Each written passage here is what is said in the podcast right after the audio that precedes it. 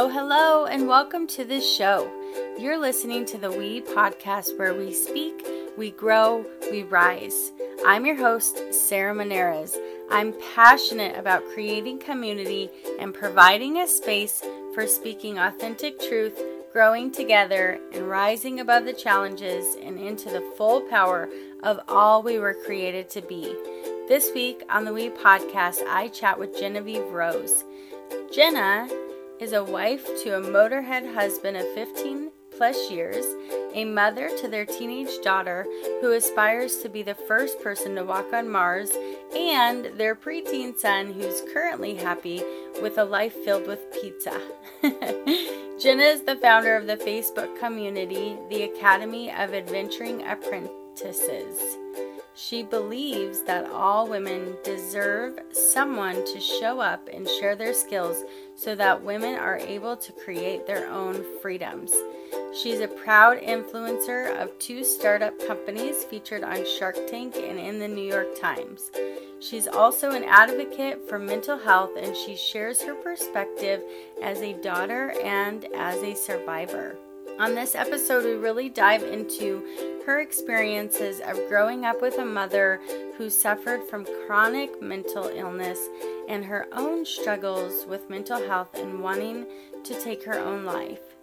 Hers is an inspirational story of growing through the challenges and learning what she needed to prosper in life rather than just survive.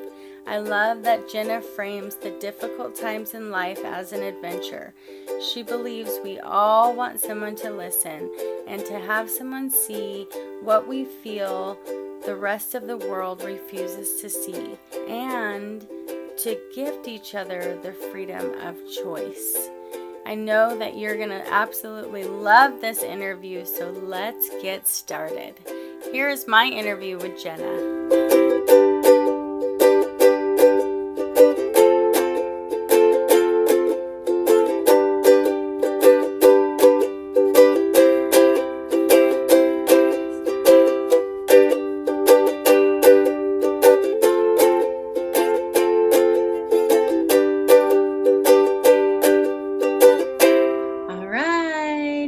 Welcome, welcome. I'm excited to have Gena here today with me. Genavieve, Gena, which one do you prefer?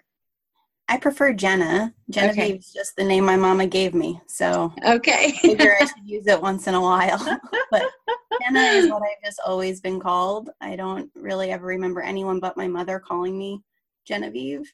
Okay. So, but I think it's a beautiful name now that I'm old enough to know how to spell it. yes. My letters long for, for a little kid. That is true. it's true. It is beautiful. so Gena, I've been calling you Gena. Um, I think since I met you a few weeks ago. So yeah. I just wanted to make sure because I see your name on here says Genavieve.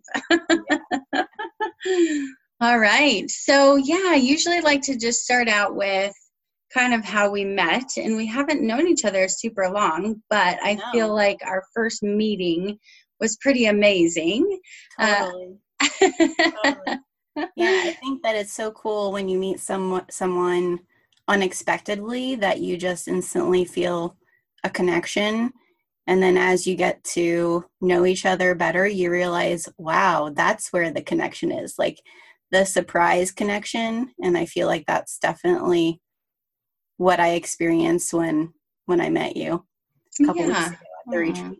So yeah. Thank you. Me too. So yes, so I was speaking at a retreat in St. Louis and you were there and we got to spend days together. Yeah.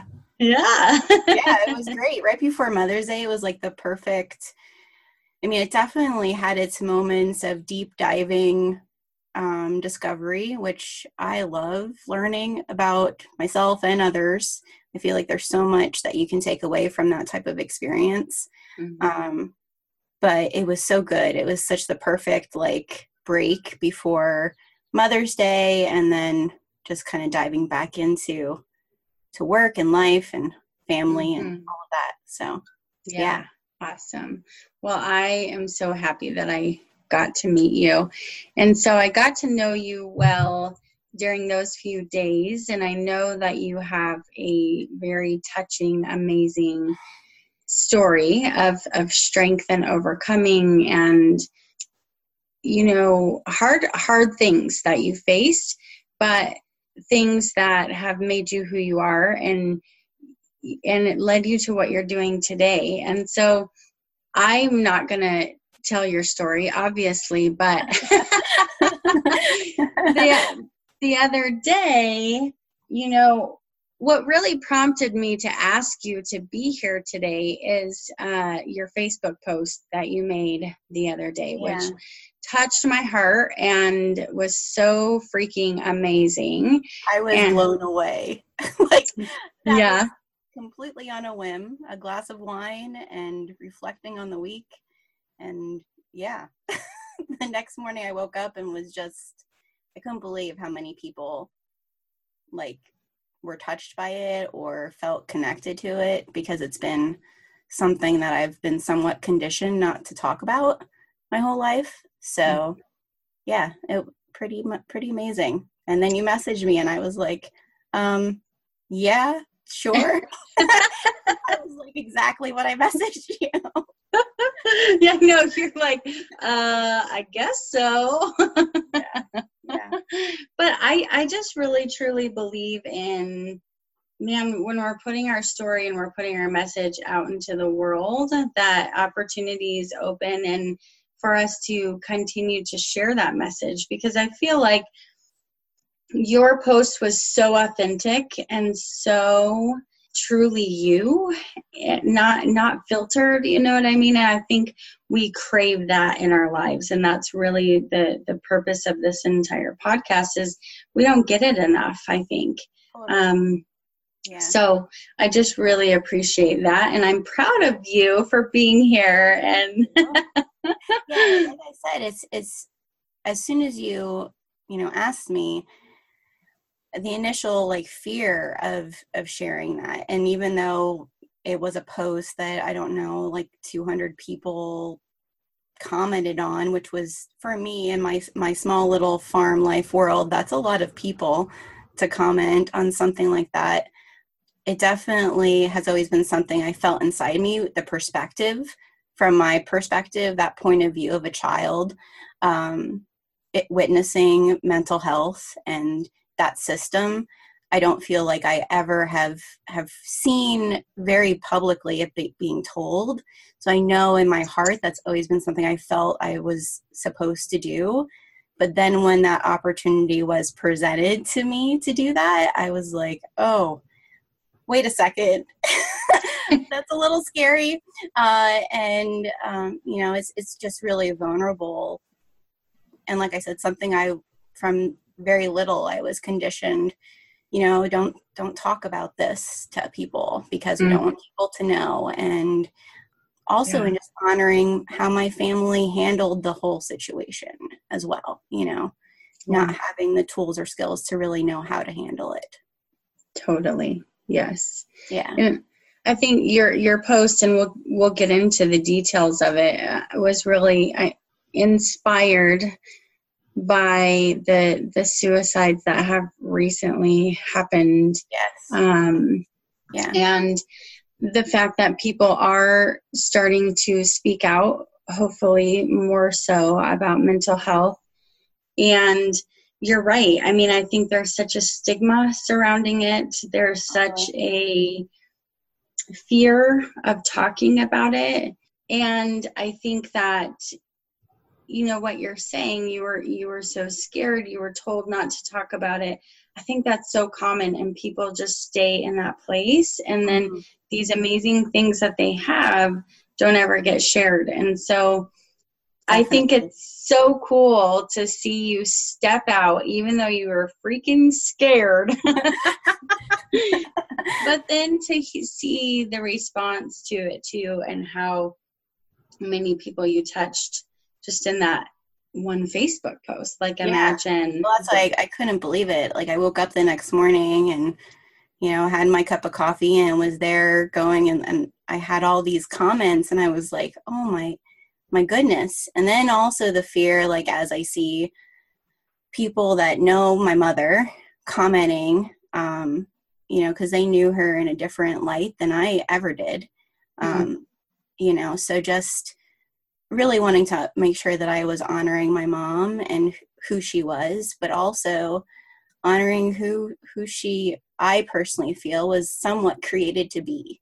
Um, so yeah, it was it was a very revealing, a lot of emotion experience from typing it out and also seeing just the perspectives from others sharing about just seeing the suicides right in a row of mm-hmm. celebrity suicides and kind of the assumptions or perspectives that are are put in place there because maybe their life should be better because mm-hmm. they are celebrities mm-hmm. um, you know realizing that there's a lot more fear there behind mental health mm-hmm.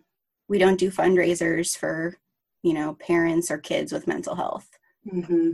You know so we don't true. we don't see those things um, yeah. and there's there's definitely this perception that we just aren't going to talk about it mm-hmm. yeah yeah. So I'm sure our listeners are dying to hear your story. We're talking about it I hope not, but sure. well, yeah, yeah. They're probably like, "All right, come on, we want to hear it." get to the get to the juicy stuff, as you usually say. I want all the juicy stuff, right? It's yeah, true.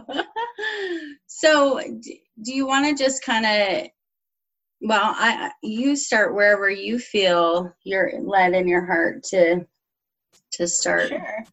Sure. I, I, mean, I think what prompted me is that I am a survivor of attempted suicide.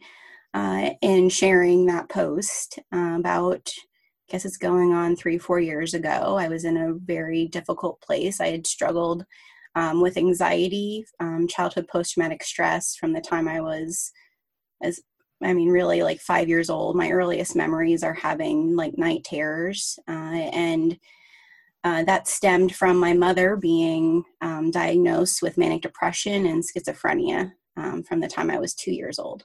And so seeing those posts last week just really kind of stemmed me to think back to gosh, where where I've come from since that attempt, uh, and what really triggered me to not follow through with what um, I had planned.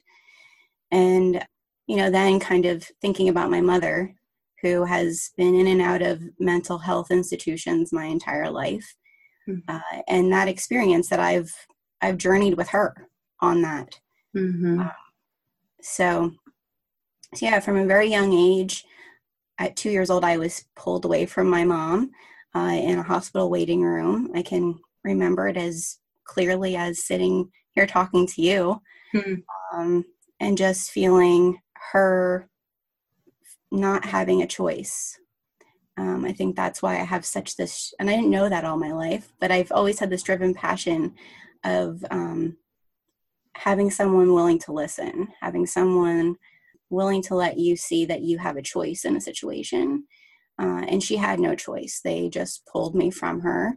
Uh, and that's what I had the night terror of from the time I was five years old. I would wake up in the middle of the night, you know, trying to cling for her. And then as an adult, as a young adult, anytime I would be overwhelmed or stressed, I was I would have this reoccurring night terror. And I I just thought, well, that that was a really difficult time, you know, mm-hmm. not realizing that it was a form of trauma. Um, mm-hmm. Um, until I was was in my 30s and all of life, postpartum depression, not being aware of that that was happening or or having the resources to support me uh, in that. And my per- perception of mental health was I am not going to go down that path. I'm not going to talk to somebody about this. I've seen too much when my mom talked, what happened mm-hmm. to her.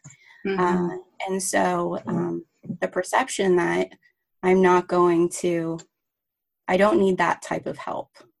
mm-hmm. I think mm-hmm. that that it, there was a lot of fear of things I saw growing up with her. Yeah, I was going to say you saw really a different era of mental health intervention and treatment and Completely. a terrible era where people were really mistreated and yes. um, i mean i think and neglected. And I think back then they were even doing like terrible things like the shock treatments yes. and all of those. My mother had, had gone through in the 80s. So she was in two state uh, mental institutions growing up. The, the first one she was in, I think it was close to seven years that she was in that institution from the time I was three or four years old until I was almost 13. Mm-hmm. Um, and so my my grandmother, her mother, who, you know, now that I'm a mother, I can understand the perspective from a mom's point of view. Like, um, it was very difficult, I'm sure, for my grandmother to see my mom uh, in those situations and wanting to see me. You know, so my grandmother would take me to visit her, and I would just experience things that no little kid should should see. Mm-hmm. You know, mm-hmm. uh, and so when I started struggling myself, those were the visuals put in, in my head of just what she had to endure and what mm-hmm. she had to mm-hmm. go through. Yeah. Mm-hmm. So, not wanting to be like, or was there like a fear if I ask for help, I'm going to be put into a place like my mom? Or definitely um, i think that you know definitely there was fears about how i would be treated but there was also this very deep inside drive that i would not be like her there mm-hmm. was um, I've, I've definitely gone past this but there was definitely this resentment of who she was mm-hmm. i felt abandoned for sure you know i didn't understand why this illness or this thing that they said she had would keep her from me you know mm-hmm. why she couldn't make the choice you know as an mm-hmm. adult i know a lot more about yeah. but as a young but, child as as a girl who just wanted a mother that was that was difficult so those those thoughts were definitely a part of my adolescence um, a mm-hmm. part of uh, me becoming a mother myself and then as i started to really struggle with the post-traumatic stress from childhood and not understanding what triggered it or you know what environments i was putting myself in uh, that was making me feel this anxiety or lack of being enough mm-hmm. Mm-hmm. Yeah you said something i want to go back to real quick sure with not understanding that she couldn't make a choice and i did a live on my facebook a couple days ago where I was a bit fired up. no. This fires me up. It does. It fires yeah. me up because I I believe that we live in a culture that's sick. Like I believe that our society in general.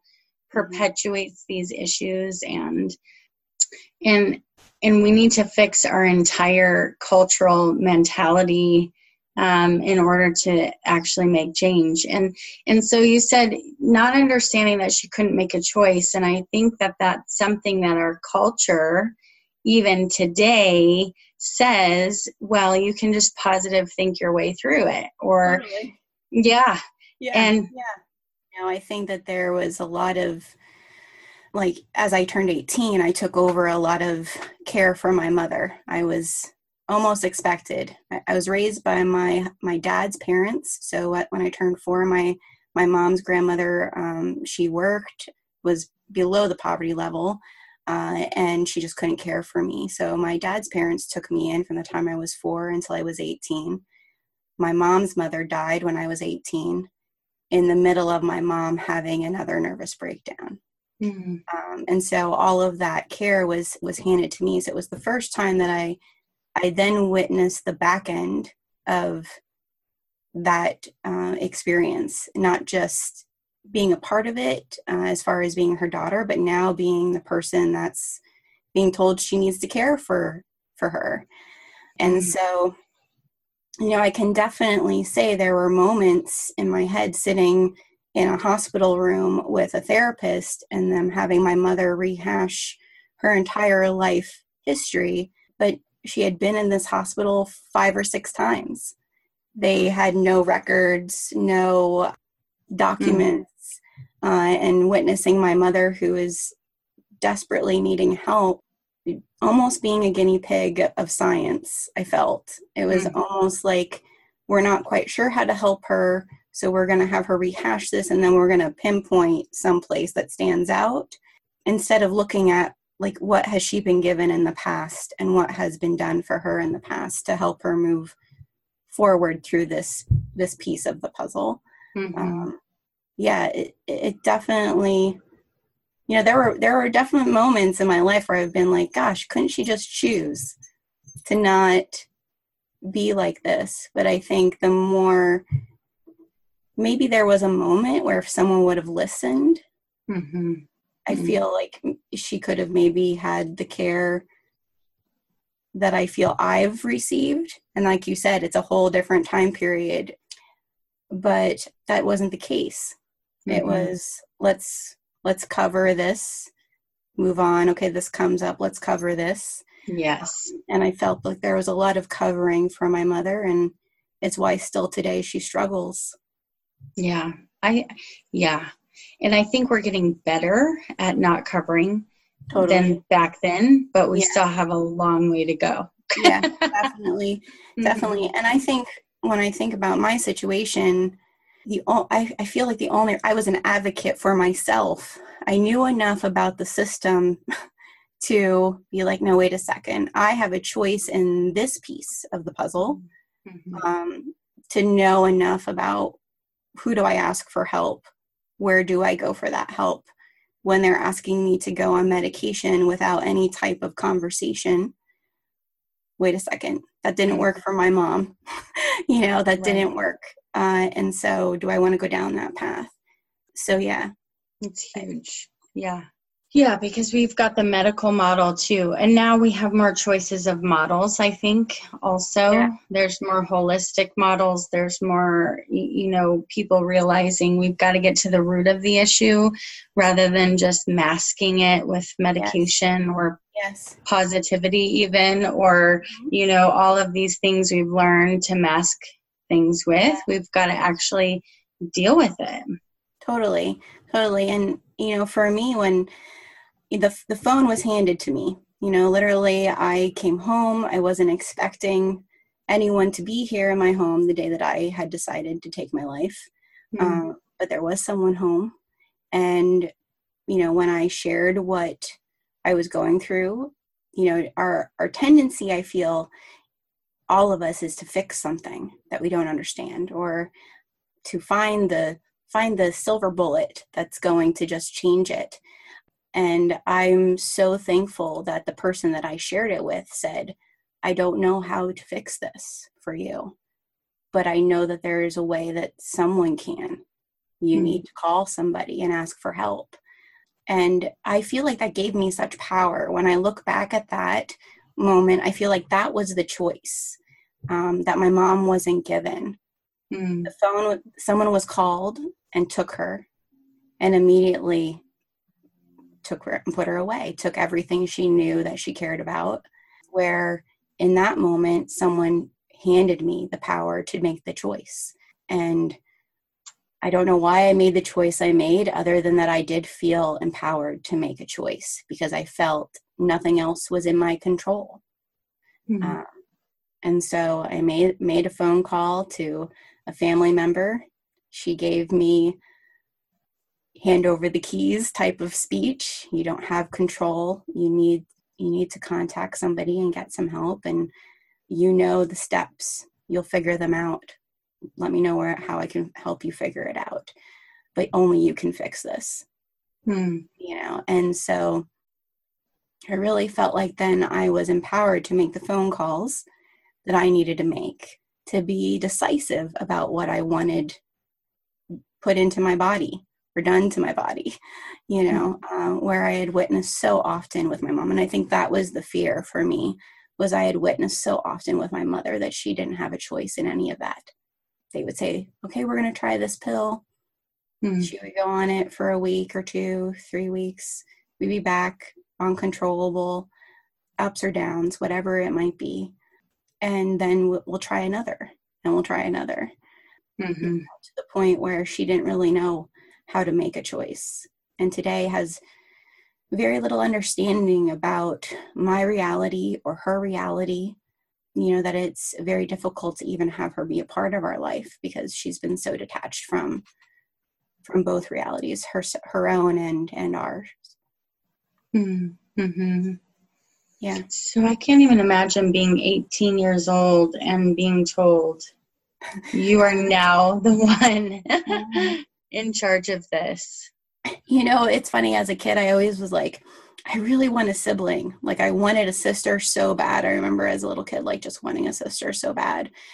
And then when I became an adult and like that was handed over to me, I can remember just saying like, thank you God for not giving me a sibling because I couldn't imagine another person having to go through this. Mm. Um, you know, like I remember my mother, I was called at work. Uh, it was like my first real job after college uh, and they said that the police were called. Um, your mom won't go with them. We need you to come. There's no one else. We we don't know who else to call. So I come to her trailer. She lived in this little trailer. I mean, that's the other thing. Like just the the concept of of out in the world when they're when she wasn't stable. Just really seeing how she lived was so difficult at 18 and not having any power to do anything about that. Mm. But coming to her house and she, just anger, and my mom is not an angry person ever, really, unless something is wrong with medication.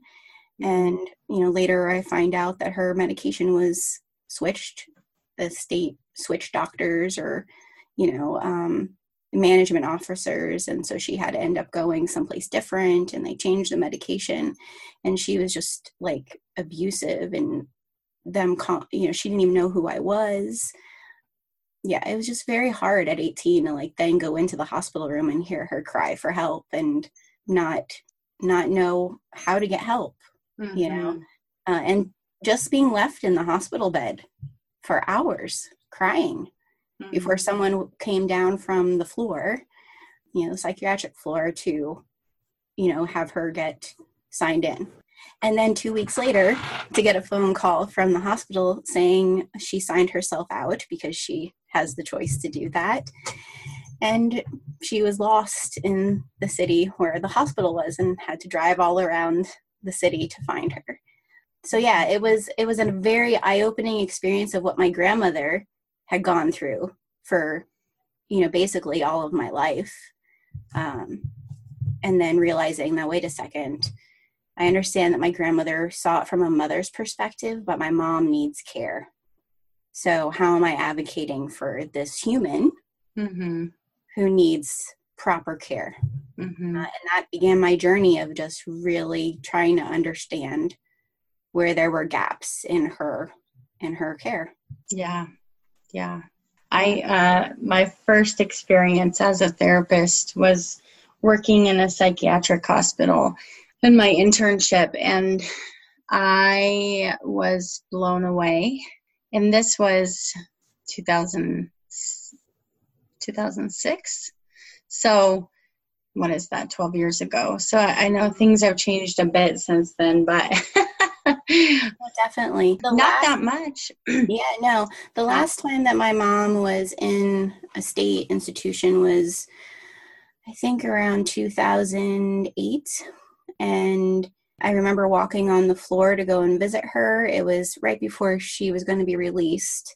And my mother was the oldest woman on the floor. There was two care providers on the floor for 40 some women Oh wow! Um, and all I I started walking the halls, and as I'm looking at the women that are in these other rooms, they're all my age. They're all, you know, or younger, like anywhere from maybe 17, 18 to 25. And I said to my mom's social worker, I was like, "Gosh, everybody's so young," because I can remember experiencing when my mom, like younger years, that there was older women there was my mom was the oldest woman on the floor um, in her 50s. And uh, yeah, it just, she goes, the average breakdown is right now between 17 and, and 30. And it was really the, the only facility in, in our area in Pennsylvania that was still taking patients, but they were left to their devices. Like there wasn't a lot for them to do. That's the other mm-hmm. thing that I think I've realized as I walk the halls of some of these places. You know, the care was not always wonderful in the 60s when a lot of things were defunded. But prior to that, you know, I feel like there was a, a sense of providing those people with some dignity hmm, mm-hmm. yeah. and things to do. And I, I definitely didn't experience that even, you know, during 20, 2018. I mean, 20, 2008. Um, I don't I don't feel like my mom like she wanted to teach an art class. My mom's an artist. She was a potter before I was born. For eight years, she owned her own pottery business, and um, she wanted to teach art classes. And I even volunteered to be like, I'll buy the clay. You know, mm-hmm. like it's just something for her to do and to teach. And it just wasn't wasn't something that they were willing to do. That I feel prior to that there was a lot more opportunities for them to stay busy and not be thinking about all the things that are going on. Yeah, totally. Totally. I I yeah, I completely agree. I'm I don't know that I don't know that it's different now. I know when I was there there wasn't a lot to do. Everything was so restricted and I mean for for one reason is safety. Like totally. you're so limited on what you can have, but I remember just being so blown away by the medication piece where mm. it was like you know one psychiatrist really loves this medication we had one psychiatrist when i was there that put everybody it didn't seem to matter on um, lithium mm-hmm. that was like his drug of choice and yeah. and if for sure yeah Yes, and it's so. Freaking frustrating, especially because yeah. Uh, yeah.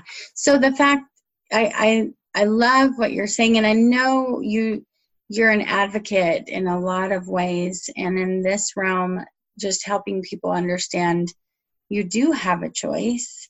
Totally. You, mm-hmm, it's, yeah, I feel like that's what was given to me was the freedom to find the skills to create my own freedom. You know, like I, I truly feel like um, now that I look back at this entire experience of me being a daughter of a woman who has manic depression and, and schizophrenia, I guess manic depression today is called bipolar mm-hmm. disorder. Yeah. Um, so for those, I, I still use the 1980s version of it because that's just what was diagnosed then. Mm-hmm. Uh, but realizing that uh, the first step and where I always saw my mom do the best was when she had a therapist that would listen, mm-hmm. not immediately push her into a psychiatrist's office for meds. Um, mm-hmm. Um, when she had a therapist who would just sit and listen to her, she always did the best. Uh, mm-hmm. Uh, so that was the first step for me. It was like, okay, they immediately did want to put me on medication. Well, Wellbutrin, you know, Zoloft, the whole the whole gamut, 3 mm-hmm. of them at a time. Not saying that medication isn't something. I mean, my mom definitely needs medication, and I am on medication. I'm I'm an advocate for the right medications. I guess yes, exactly. Mm-hmm. Um, and so, you know, being able to realize now, wait a second, there was a lot of things that my childhood self had not coped with, mm-hmm. had not talked out. Uh, so I found a, a therapist. Uh, she was a childhood post traumatic stress therapist, uh, and she did a. Um, it's called EDMR, which I know you and I have talked about. E- EMDR. EMDR. Yes. Yes. Yeah. And um, uh-huh. yeah, and it was it was. I feel like that saved my life. When I hmm. look back at that, experience and how that helped me see you know wait a second i'm putting myself in things that are triggering these memories mm-hmm.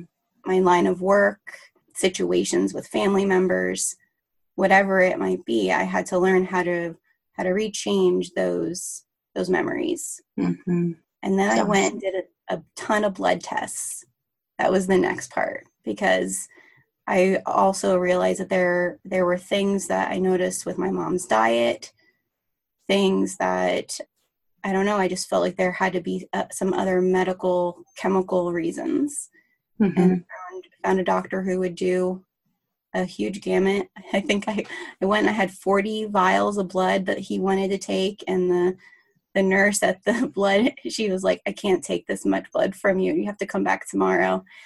Like they were blown away at how much he wanted, but it truly showed where what were the things that I did need medication. Yeah. Mm. And that began my journey to heal from not the things that were happening in that moment. I think that's what I know now my mom's past And that's what I say that freedom for her to be able to choose to share and for someone to listen. At the very beginning, she didn't have that choice. Someone just took her and said, okay, we're going to do these things. Mm. Um, where I, I knew enough, I had been given the skills because of my past to be like, wait a second, I have the freedom to be able to choose that I'm going to, I'm going to talk about this 1st mm-hmm. Yeah gosh, that's huge. I love EMDR, and I know you and I have talked. Yeah, I, I mean, I'm a huge believer in it, and and I have to say, I, I've seen it do amazing things for clients. I refer clients to it all the time. Mm-hmm. And you had to be the one to say, I'm willing to do this. Yeah. That's that's the most important part. And then I agree with you, the diet and all of that is amazing. So, what kind of a doctor did you go to for the blood? Um, he was, I'm gonna, I am not gonna get it right. He did things that were more Eastern influence, but he was like an actual, you know, MD. Mm-hmm. Uh, he was originally a um, athletic doctor but his father also was a doctor and discovered uh, it's called leptin. It's this level of, of you know, um, chemical you make in your brain, primarily in women, uh, and it actually shuts itself off during a traumatic event for a lot of women. And so, like, when I went to him, because part of the therapy was to go see a doctor, I found him again, I think through divine intervention. I can't mm-hmm. explain it any other way um, because I had been to a ton of doctors uh, prior. And again, everybody wants to fix, everybody wants the silver bullet. And as soon as that would present itself, it was almost like the red light would be going off. Like, no, wait a second, this isn't, a, there isn't a silver bullet mm-hmm. if mm. you're not if you're not testing anything, right? And so uh, I found him and he did all these tests and discovered that my leptin level was extremely high. So the higher it is, uh, the more your body functions slower. Uh, and so everything from your thyroid to fertility, all of it. So his mm-hmm. dad had discovered this and he did that test and came back and he's like, okay, we need to give you something to bring that leptin level to a lower level, normal level. And so that's the medicine that worked mm. without without side effects. Mm-hmm. Because I I I had tried the Wellbutrin for a little bit because they were like, you know, try this, see how it goes, and I was again just seeing how my mom was guinea pigged with medicine and that's the only i can't describe it any other way other mm-hmm. than like we're going to open a book and we're going to circle our fingers oh, and totally. and yeah. one that that has some of this you yeah. know taken care of. And well, immediately I, I knew that that wasn't what was needed. It was something else. Yeah. It's so true. It's not like unfortunately it's not like diabetes where you can take a a blood yeah. sample and know if your insulin's low you know what i mean or no. whatever it's um, it, it is a trial and error process a lot of times with mm-hmm. psychotropic medications, totally. which totally sucks because people go through all of these medications that don't work. And mm-hmm. even some of them can increase your feelings of suicide. Totally. Um, I mean, the Wellbutrin definitely had me having panic attacks in the middle of the night.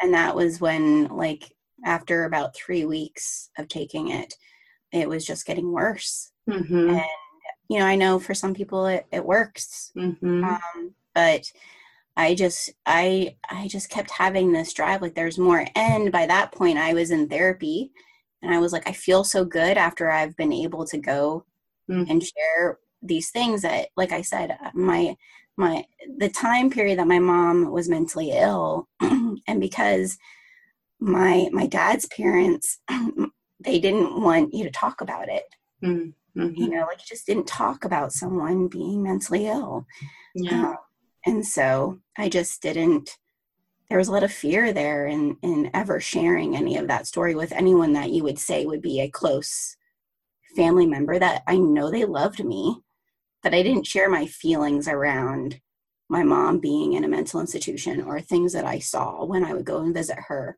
or when she was well and came to visit things she would say to me that didn't make sense mm-hmm. you know mm-hmm. like she's my mom i'm supposed to love her right and we don't talk about the problem that she has mm-hmm. so um you know being able to speak them for the first time ever in my life at 30 some years old that was extremely empowering and just freeing I just mm. felt like this entire weight was taken off my chest. Yeah.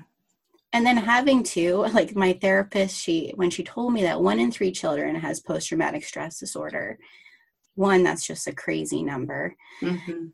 And two, it was like, wait, I didn't have any choice in this. Right.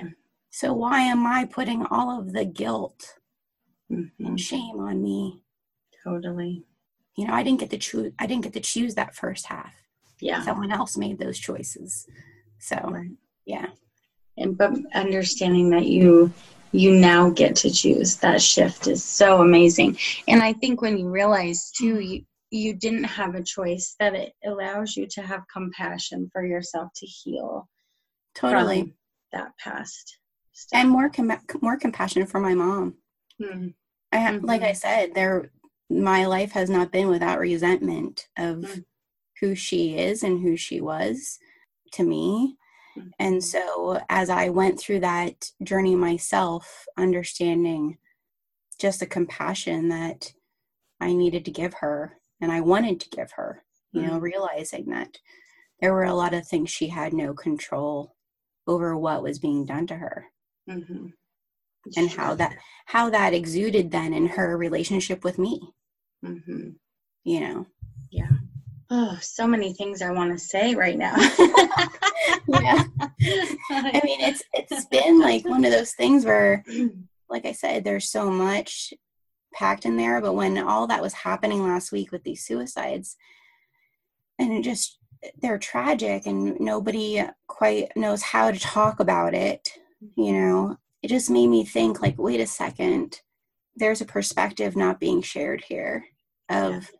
when you're in that moment there's a lot of other thoughts other than you know wanting to take your life there's if i do this this is going to happen because of what we've seen has happened mm. you know and so from someone with the perspective of i've witnessed what that system looks like um, not just the stereotypical of what that looks like. Those are real fears for me in those moments and they were determining factors in this is my option. This is my only choice. Yeah. And i don't think people get that.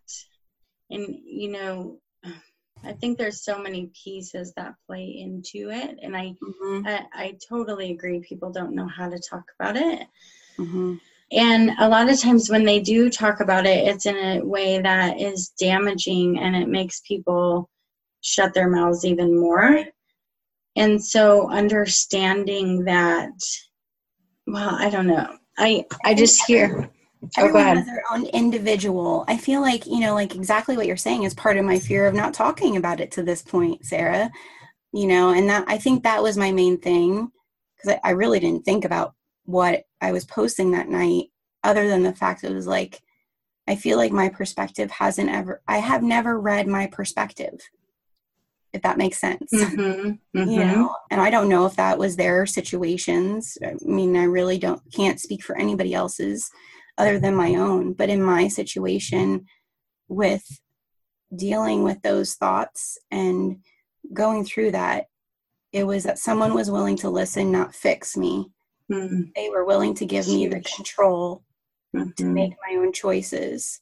mm-hmm. um, and that we as a society really have an illness of not listening mm-hmm. you know we have we have an illness of of not seeing what we don't want to see totally. and then if we see it then we also feel like we have to fix it ourselves instead of realizing we need to give people the choices to to find the, their own solutions to find mm. how they can free themselves from that. Yeah um, yeah. Oh i i totally agree. I, know that this was the area like when we when we met i was just like i felt so connected to you because of you understood from various perspectives this the feelings that i have mm-hmm. about this mm-hmm yeah, we need to be listened to. We need to be heard. And we need to know well, not only do we need to be heard, but we need other people need to hear our mm-hmm. story to know that they're not alone. Like, I can't tell you how many stories I've heard throughout the years that are devastating and hard, and people are struggling. And they think they are the only ones that experience that. And it's like i promise you you're not. And it just to take that step to have that courage to totally. take that step to say this is what i'm experiencing then you can truly get support. Yeah. Well and i think my post like that that blew me away. I think not that i didn't know that i'm not the only child to have a parent that has mental illness. I mean I knew that I wasn't the only one. But I, I mostly have seen the perspective of the parent having a mentally ill child and the experience that a parent goes through. Mm-hmm. Um, but I, I have not seen in like our, our media or in things you read or stories about the child's perspective of what that that story is and on that post i ended up having other people saying to me, I completely understand I'm a child of someone who is mentally ill and I feel like you're telling my story. That that blew me away that part and even before this call I had someone message me saying like I know how hard this is for you to share this and mm. know that I'm with you and that just that's a completely different feeling than I think I've ever had. Yeah yeah it's it's fully stepping into your truth fully yeah. owning it and not allowing it to run you or not living the shame or the guilt or any of those things but really stepping into the power of your story your truth totally yeah. and i think that you know my mom wasn't bipolar. She didn't have necessarily a mental health diagnosis, but I spent a lot of my life being resentful as well. And I think that it's a lot more socially acceptable for parents to talk about children than it is for children totally. to talk about parents. Yeah, uh-huh. yeah. Yeah, and you know, definitely I know that my family they did the best with what they had. Right. You mm-hmm. know, like and that that i think that has been more when i've thought about how do i advocate for this or how do i talk about this has been more the resources that just weren't available to any of us mm-hmm. i had to get a lawyer at one point to get my mother help because doctors continued to bully me that i didn't love my mom why wouldn't i take her in mm-hmm. um, you know you know at 20 years old being told you don't love your mother and I love my mom, but she didn't raise me. So, and I was mm. 20. you right. know, like I, I lived in an apartment and I was eating like Philly cheesecake sticks for dinner every night. You know, like I didn't have any resources. Yeah. yeah. Her. And so, you know, it's definitely for a family member to really want to make sure they have the best care, you have to just fight so hard mm-hmm. um, because nobody wants like i said there's no fundraisers for for people right. health you know right yeah and i think you, you've entered an important place where it took me a long time to get to understanding that because I talk about these things that were really hard in this relationship doesn't mean that I don't love my mom. And it doesn't mean that I don't think that she did do the best she could with mm-hmm. the what she had. Yeah. And it doesn't mean that I don't appreciate everything that she did do. You know what right, I mean? Right. Right. I think we feel like if we say I struggled, it negates all of those other things. Totally. Yeah. I mean, at this this stage for my mom, you know, that's the one thing. I, I know that a lot of states don't have a ton of resources, but as my mom proceeded to have more health issues than mental health issues, mm-hmm. uh, she's been in group homes for the past probably almost 10 years since she first left uh, this, the last state facility. And uh, it just seemed like every two years she was being moved. Like she couldn't acclimate to a place because mm-hmm. either they didn't have enough funding or there's certain rules that only allow her to stay there for a certain period of time. Mm-hmm. Um, and so this last time that she was moved, I had to fight very much so. I mean, my mom is almost, in, I think she's in her like mid 60s now to make sure she wasn't moved to like an inner city group home, a woman who's lived in a very small little community that she's been able to walk to, you know, the mini market or whatever. Mm-hmm. Uh, they were going to move her into like inner cities. And I had to fight to be able to keep her in like a small, smaller place where she could not get herself in situations that maybe were detrimental to her, mm-hmm. you know.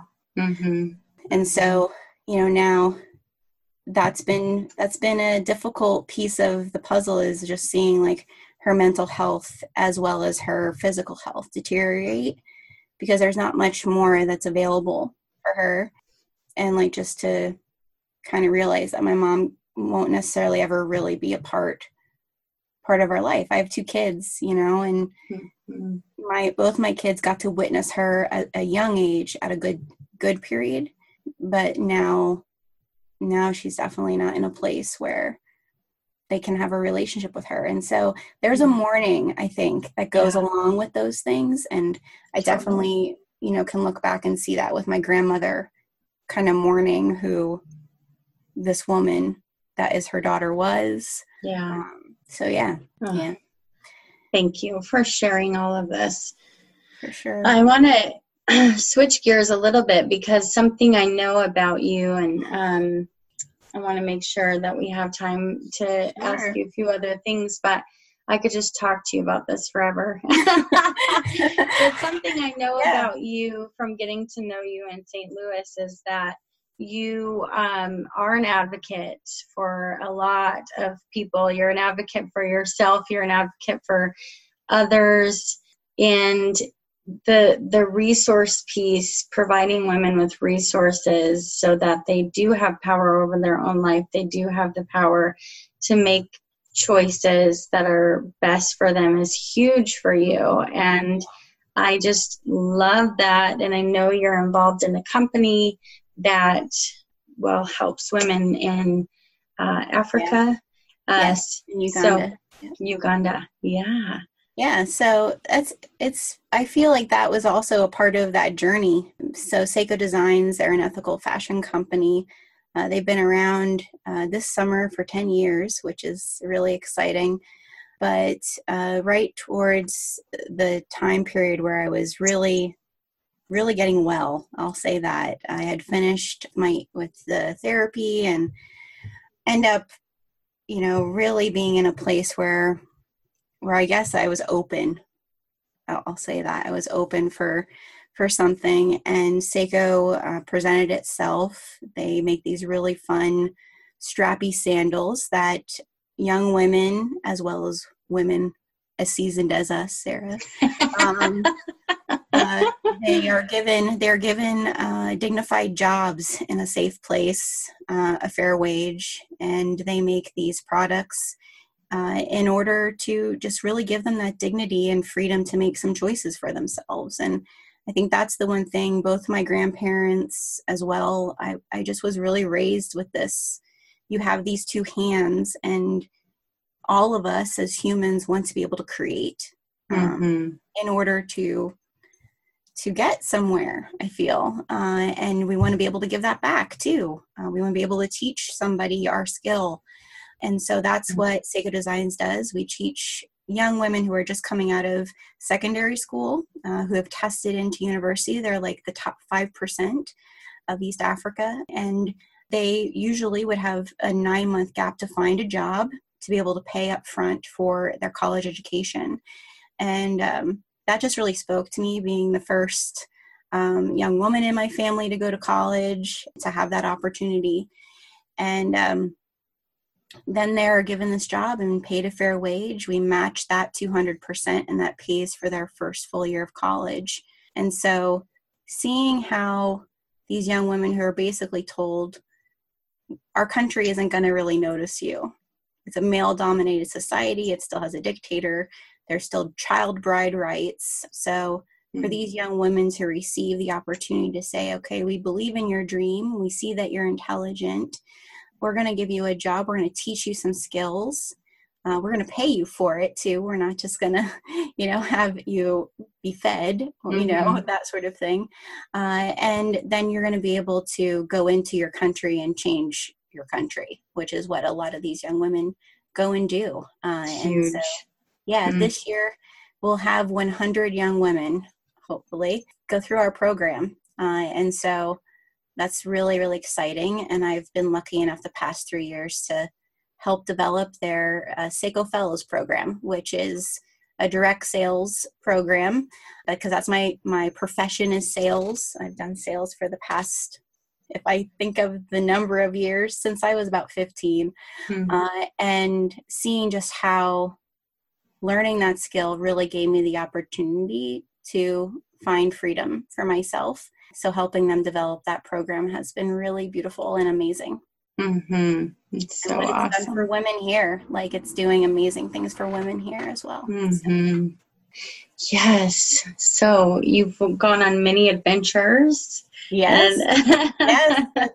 Which is exciting. I feel like it's so full circle. So kind of you know like i said when i was four my my dad's parents took me in uh, and my grandfather he was an orphan of nine he was nine kids and he was an orphan. Uh, he lived in an orphanage until he was 17 from the time he was nine years old. Mm-hmm. and so he was one of these guys that just kind of like any place he could find something to do to learn something new.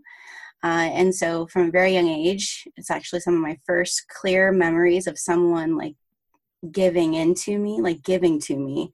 He would ask me about like what I was interested in, and then he would tell me stories about being in Africa as an iron ore miner and teaching the men there how to mine their own land and stories about the orphanage and he lived in Thule, Greenland for a while and he just always find things that he could go and discover something more to do and so i feel like he almost like gifted that spirit to me yeah. uh, and not until Sseko do i feel like it fully got the the fertilizer and water to to sprout itself yeah. so yeah i've been this year was my second trip to uganda with Sseko last year it was really amazing to step onto the continent that my grandfather just talks so beautifully about yeah and I did my first solo international trip to Amsterdam, um, which was very, for someone with anxiety, that's definitely like, there was a couple moments of, I'm just going to come home, honey. Yeah. you're not, you're going to go. Uh, you know, my, mm-hmm. my best seed, um, who's, she's definitely not the spontaneous one. Uh, we did a, in two weeks, we planned a trip to Italy last year for her 40th birthday, which was amazing. So um, I feel like that being an apprentice of adventure mm. is kind of my story. Even the hard stuff, like with my mom, I feel like, gosh, what a beautiful adventure she gave me. Like I look mm. back at that and think like, thank you, because mm. I wouldn't I wouldn't know what I know. Yeah, it's beautiful. Oh, all right. Well, I'm going to ask you my questions. Okay. Um, okay. so, what do you think has been the most vital to your growth?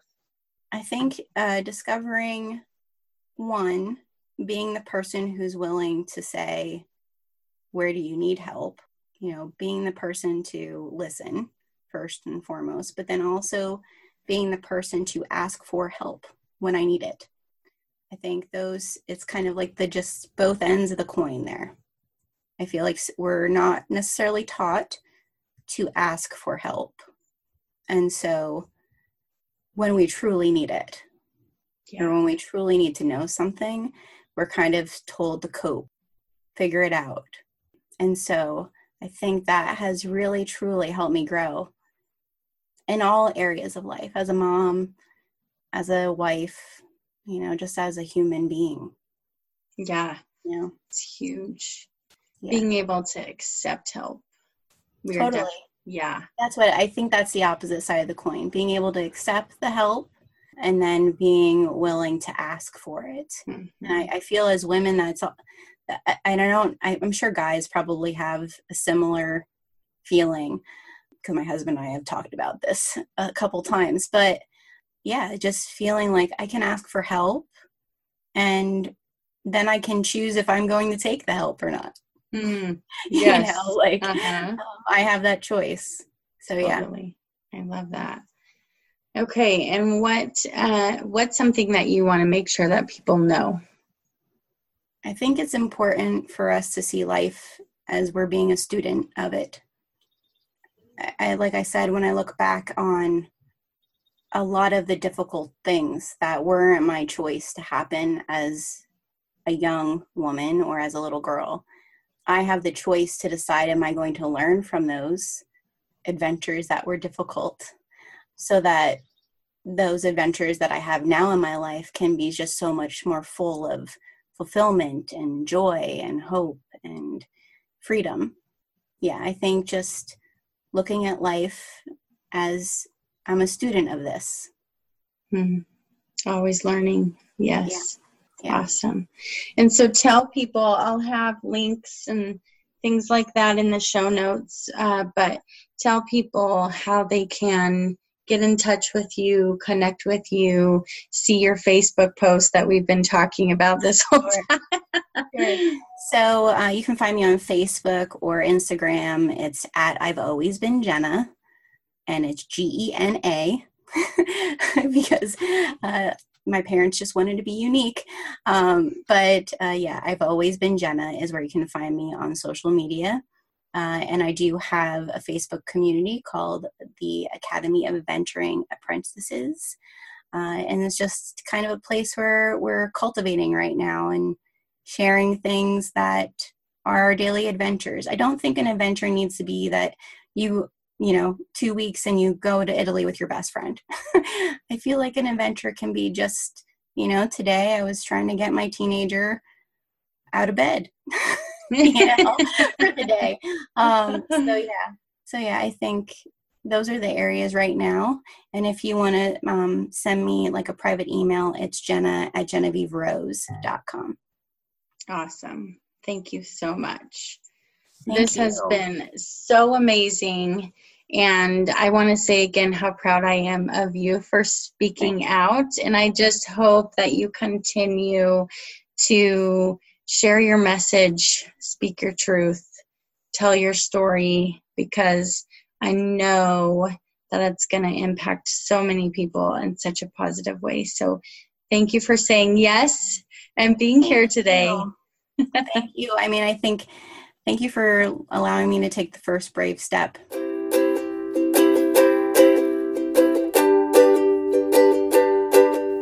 Right. Now, that, my friends, was so very powerful.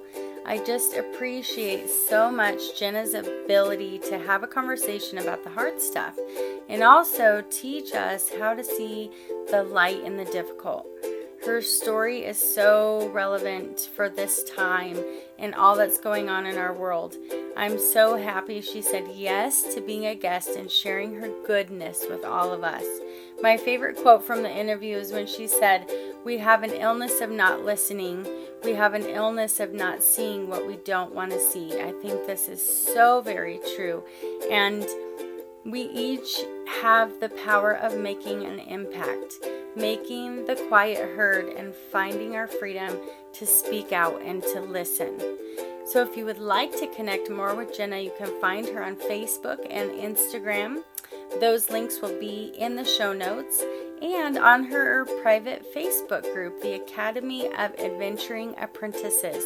I encourage you to connect with her, get to know her better. She's just absolutely a gift. So remember, your story makes you who you are. Speak your truth, grow like crazy, rise above, and always know you are not on this journey alone.